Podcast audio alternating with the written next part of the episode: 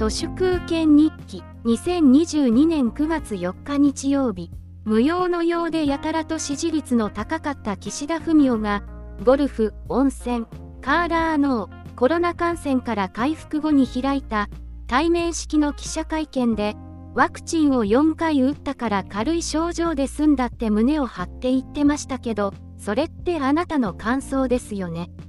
直近で過去最高レベルの毎日300人前後コロナで死んでいますし岸田政権になってすでに2万人くらいがコロナで死んでます。この国の認定されただけで4万人を超えるコロナ死者の半数は岸田政権で死んだのです。さらに言えば新型コロナウイルスの後遺症とされている倦怠感めまい吐き気頭痛などはそれこそ実は新型コロナウイルスの本性なのではないかと私は思っています。高熱を超えてからこそ感染がエイズのように本格化するのです。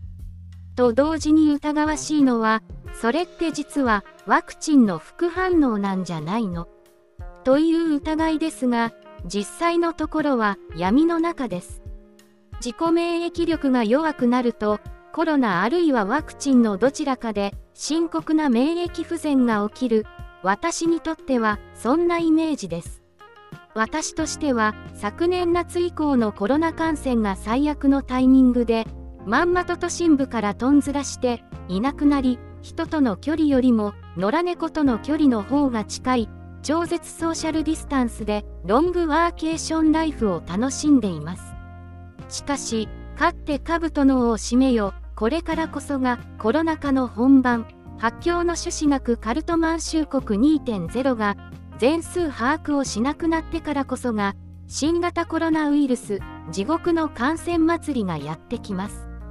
寒くなる頃にはめちゃくちゃなエネルギー高騰と地獄のコロナ感染祭りがやってきます。打ち合わせは全部リモート飲み会食事会はすべてお断り公共交通機関も使いません。なぜならこれからのコロナ感染こそが見える化の真逆の国ぐるみの見えない化が進むからです。つまり感染したら最後に頼りになるのは己の運と免疫力だけとなります。仕事もできるだけ減らしてひたすら他人との交わりを少なくします。この国の深刻なコロナ禍とは世間から病そのものがすっかり忘れられた頃に不作為の人災としてやってくるのです。生涯続くダルオモの免疫不全からいかにして逃げ切るかこの冬からが本当の意味でサバイバルの本番です。この国では幻想としてのアフターコロナこそがコロナ感染リスクの本番であるということで最悪の愛肥満国家の中でどうやってのうのうと生き延びるか最近はそればかり考えています。